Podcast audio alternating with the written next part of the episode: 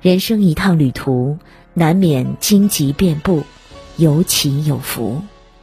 除了一往无前的勇气，我们更要学会低头看路。只有看清脚下的方向，才不至于摔跤无助。这也正应了苏格拉底说的那句话：凡是身高超过三尺的人，想在天地之间长久立足，就必须学会低头。行走于世间，抬头看天是一种方向，低头看路则是一种清醒。那些懂得笑着低下头的，都是真正的聪明人。一，笑着低下头是一种智慧。《史记》有言：非大贤人不知退让。越是无知的人，越是傲慢；越是愚蠢的人，越不知谦让。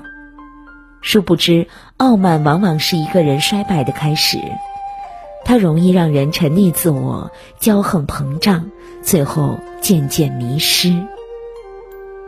唯有保持谦虚，做人做事才会有福气。正所谓为谦受福。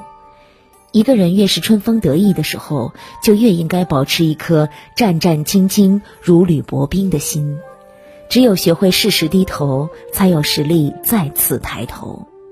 这是一种魅力，更是一种智慧。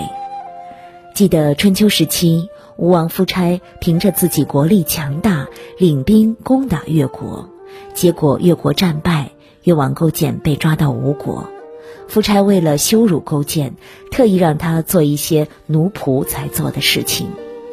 勾践心里虽然很不服气，但仍然极力装出忠心顺从的样子。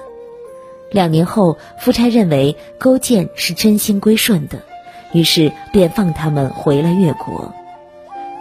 后面的故事大家都知道了。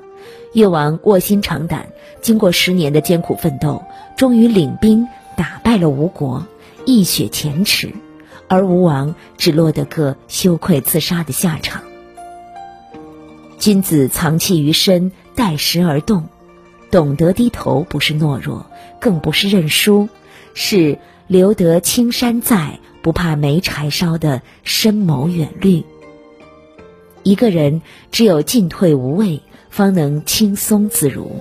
因此，欲成大事者，必先低头。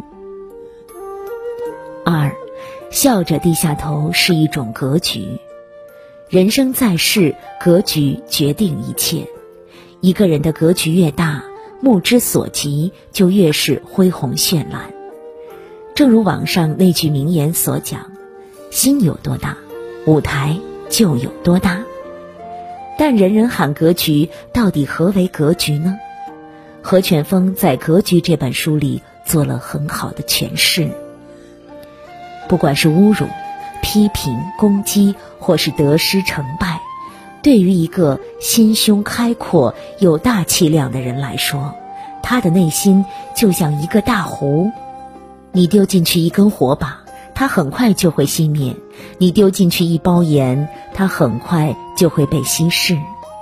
深以为然。真正有格局之人，都有低头的姿态和谦卑的心态。二零一八年三月六日，第九届华语电影金扫帚奖颁奖典礼在京举行。王宝强凭借《大闹天竺》获得了最令人失望导演奖。但出乎所有人意料的是，王宝强竟然大大方方地出席了颁奖典礼。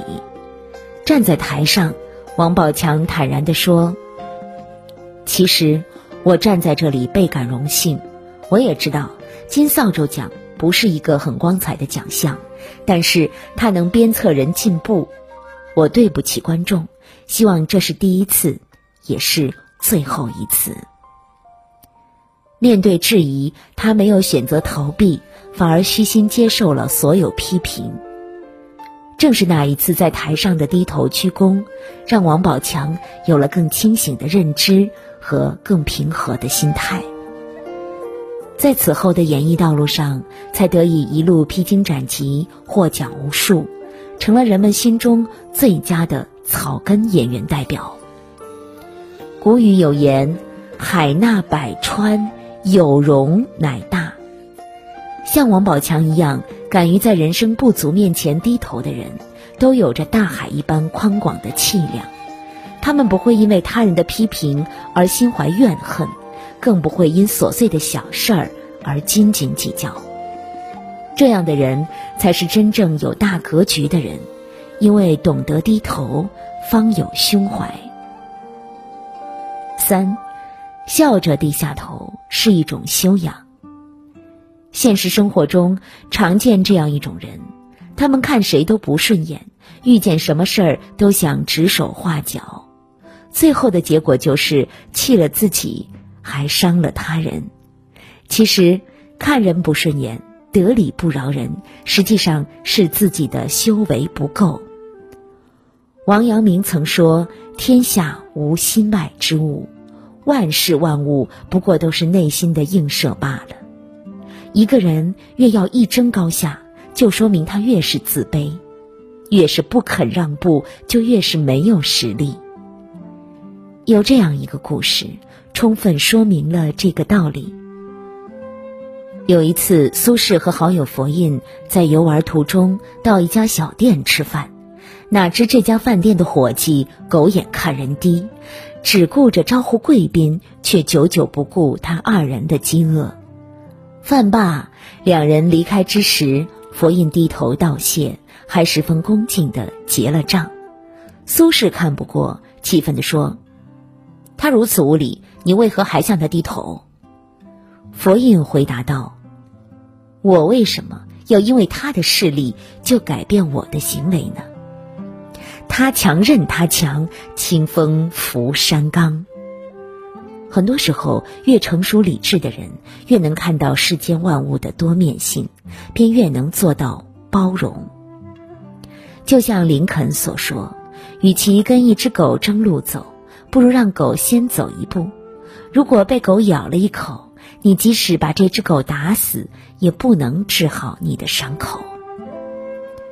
做人最忌讳的就是在没有意义的事情上计较高下，浪费了时间，也输了姿态。